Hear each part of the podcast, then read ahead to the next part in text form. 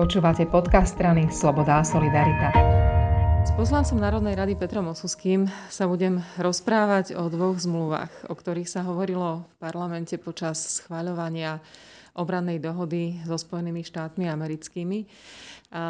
Generálny prokurátor Žilinka si dovolil rovnať zmluvu z roku 68, respektíve pozývací list do 68. s touto obranou dohodou. Peter, ty si v 68.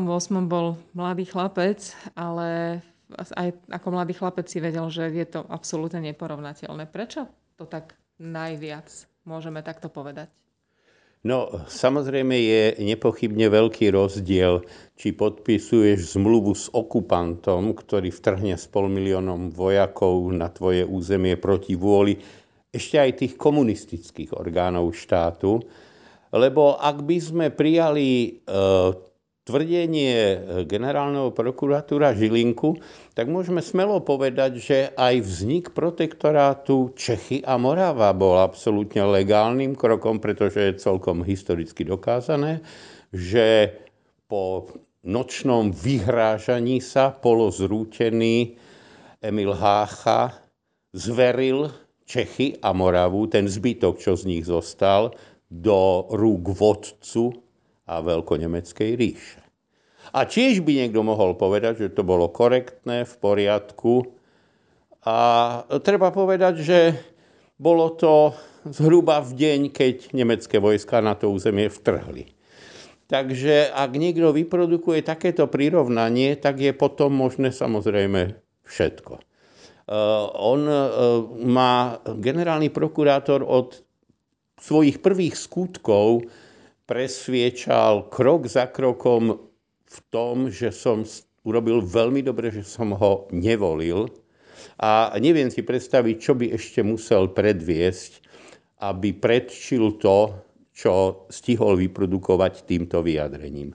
Lebo hovoriť o korektnejšej zmluve, keď uh, máš uh, obsadenú krajinu, keď máš e, milovicami počínajúc na každom kroku e, vojska osloboditeľov, je smiešné v porovnaní s príchodom skutočne ani sa nedá povedať hrstky. Ešte menej ako hrstky ľudí, ktorí prichádzajú na základe našej voľby a rozhodnutia stať sa členmi NATO a ktorí prichádzajú pochopiteľne pre mňa veľmi dôležito i preto, že jedna vec je zaútočiť na krajinu e, slabú, nie veľmi obrany schopnú, a iná vec je dotknúť sa pri tom útoku vojakov e, najsilnejšej vojenskej veľmoci Zemegule.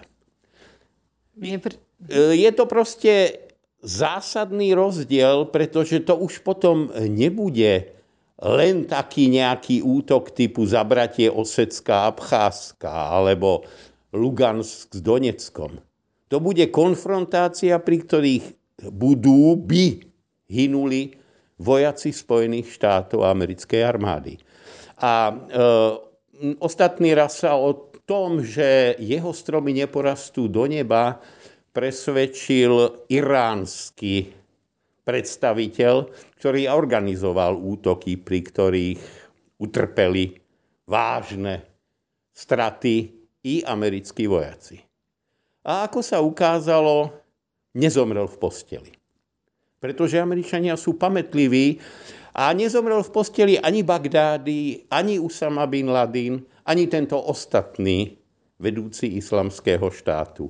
Inými slovami, Američania si pamätajú našťastie kto im čo urobil a tí ľudia a tie krajiny, ktoré sa toho dopustia, nemajú dobré konce. Ja sa chcem vrátiť ešte na Slovensko a k tomu, akú máme krátku historickú pamäť, lebo na komunizmus, na ruské obsadenie v 68. roku sme schopní po pomerne krátkom čase až nostalgicky spomínať, keď ľudia, ktorí sa stretli pred parlamentom, hovoria, že to bolo lepšie a bolo to pre nás prospešnejšie ako to, čo žijeme teraz. Čo si myslíš, že je tou príčinou tejto takej absurdne krátkej historickej pamäti? To, že sa o tom nesprávne učíme v školách, alebo to, že naozaj tá spomienková nostalgia je taká silná? No, je tam podľa mňa viacej vecí. To, že sa veľmi často výuka dejepisu končila oslobodením v roku 1945 a ďalej sa veľmi o tom nehovorilo ešte možno o víťaznom februári, keď proletariát vzali veci do svojich rúk tak sa potom o 68. nepochybne nehovorilo na drvivej väčšine hodín dejepisu. Druhá vec je, že na rozdiel od iných e, krajín s výnimkou e, počinu, ako bolo Slovenské národné povstanie, sme naše víťazstva v zásade tzv. utrpeli. Teda e, pomer Čechov a Slovákov fyzicky v čase monarchie bol možno 2,5 ku jednej, ale podiel Čechov a Slovákov v československých légiách, ktoré cedili krv i za našu slobodu, bol oveľa výrazne vyšší v prospech Čechov. My sme e, považovali za vrchol hrdinstva, že sme prišli na námestia v novembri 89. Ale treba si tiež uvedomiť, koľko nás tam prišlo. Koľko z 5 miliónov Slovákov prišlo na námestia v slovenských mestách? V Bratislave 50 tisíc, pol milióna. V Košiciach pár statočných v Bystrici. Ale pritom budeme všetci, aj tí, ktorí sedeli ešte tri týždne zalezení doma, hovoriť ako hrdinsky štrngali kľúčami. A potom si včera v parlament, pred parlamentom títo ľudia pustia kryla. Áno, potom si tí ľudia pustia kryla, pretože to je tak vrchol hrdinstva, ktorý oni za 50 rokov života predviedli. A to nie ide o to, však nie sme národ hrdinov, ale preto sme boli vždy ochotní ohnúť chrbát a ako hovorí klasík Jozef Miloslav Hurban, je v nás niečo z tých koží otrockých. A to je dôvod, prečo je napríklad dosť veľký rozdiel medzi Poliakmi a nami, ktorí sa proti tankom Wehrmachtu postavili hrdinsky na koňoch. Aj to s nimi tak dopadlo samozrejme. Ale ostalo v nich to, že nesklopili uši. Neprileteli do Berlína ako priletel vtedy nádejný prezident Slovenskej republiky a neprijal ochranu vodcu. Oni to prehrali a z druhej strany ich napadli bolševici a potom ich povraždili. Na rozdiel, treba tiež povedať, že ne, polskí dôstojníci, ktorí padli do rúk Nemcov, prežívali v zajateckých táboroch ďalších 5 rokov a mnohí prežili. Tie tábory, ako bol Grossborn, Woldenberg, fungovali 5 rokov a tí Nemci ich nepostrilali. Takže to je rozdiel, prečo majú Poliaci inú imunizáciu, hoci u nich ruské tanky ani v roku 68, ani predtým neboli a napriek tomu majú imunitnú pamäť. Veľmi ťažko sa počúva taká kritika slovenského národa a určite neplatí, že 100% generalizujeme, ale asi by sme mali pozornejšie počúvať, študovať a hlavne rozlišovať minulosť. Presne ako hovoríte. Ono je to tak, že keby vôbec existovala historická pamäť, tak môžeme povedať, že 20. storočie, zrodenie nezávislého Slovenska v demokratickom Československu a návrat nás spod jarma fašizmu a jarma komunizmu k demokraciám je lemovaný akokoľvek to tí ľudia, ktorí vyblakujú pred parlamentom, nepripustia Spojenými štátmi americkými. My sme e, v roku 1917, keď bolševici stiahli vojska z frontov prvej svetovej vojny takmer tú prvú svetovú vojnu prehrali, hovorím my, to znamená spojenci, ktorí nám vybojovali slobodu, lebo my sme si ju nevybojovali. A keď Nemci po Brest-Litovskom mieru mohli vrhnúť všetky síly na západ, tak sa potom našťastie stal zázrak na Marne, na rieke Marne, ale hlavne treba povedať, že do boja zasiahli dobrovoľníci generála Pershinga zo Spojených štátov, ktoré tie váhy prevrátili na stranu spojencov a spojenci vyhrali.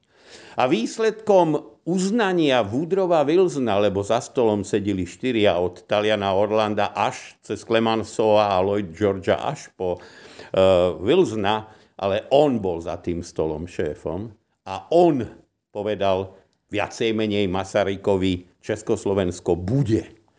Teda americký prezident. Potom v 40 štvrtom, keď už predtým zásobovali Červenú armádu všeličím možným potrebným od nákladných aut až po kde čo ďalšie a medzi tým viedli krvavé boje v Tichomori s zločineckým vtedy Japonskom, tak stihli ešte prísť krvácať na pláže Normandie a priniesť nám slobodu. Rozdiel medzi e, Červenou armádou, v ktorej v petách kráčali eh, KGB alebo NKVD a odvlákali občanov Slovenska do Gulagu a medzi tými, ktorí oslobodili Plzeň, teda petonovými eh, tankovými vojskami, tým v petách nešiel nikto a nikto nikoho nikam neodvliekal. To je taká drobnosť. A samozrejme, že sme boli oslobodení. Iná vec je, že to oslobodenie bolo kolaterálne oslobodenie na ceste na Berlín ale hlavne položilo čižmu na územie, z ktorého potom 40 rokov fakticky neodišlo, i keď tu neboli okupačné vojska, tie prišli až po 20 rokoch.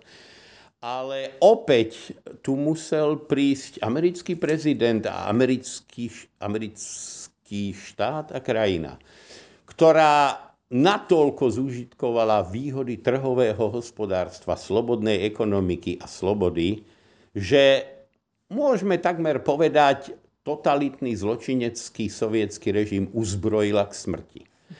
A to malo za následok, že starci v ústrednom výbore komunistickej strany Sovietskeho zväzu pochopili, že tuhle válku nevyhrajem. A tak sa rozhodli poveriť o generáciu mladšieho chlapíka, aby skúsil s tou krajinou, ktorá bola akokoľvek na hunte, niečo urobiť. A tento človek, meno Michail Gorbačov, sa pokúsilo nemožné, o niečo podobné ako Dubček 20 rokov pred ním. Reformovať komunizmus tak, aby zostal komunizmom. Samozrejme, reformovať komunizmus, aby ostal zachovaný, je presne také, ako reformovať nacizmus, aby ostal demokratický a nacistický. No, tak sa to teda celkom reálne a očakávateľne Gorbačovovi nepodarilo a krajina sa mu rozsypala. A toto všetko, za tým všetkým, vidím Wilsona, Roosevelta Ronalda Reagana, ktorý pamätne povedal o ríši zla, že je ríša zla. A povedať pravdu nepriateľovi do očí nie je celkom štandardné v časoch, keď 10 ročia vládla realpolitik, to znamená zmierovanie sa so zlom. A možno, že by sa demokratickí európsky politici zmierovali ďalších 20 rokov a my by sme nemali starosti s novembrovými námestiami, lebo by sme mali od Sliača až po Milovice tisíce a tisíce ruských okupantov. A hovorili by sme možno, možno po rusky. Nie po prvý raz si hovorím, že by bolo veľmi zaujímavé mať ťa za učiteľa dejepisu. Ďakujem veľmi pekne za tieto úvahy na hlas povedané. Je mi radosť Ďakujem. kedykoľvek si sadnúť a pohovoriť si.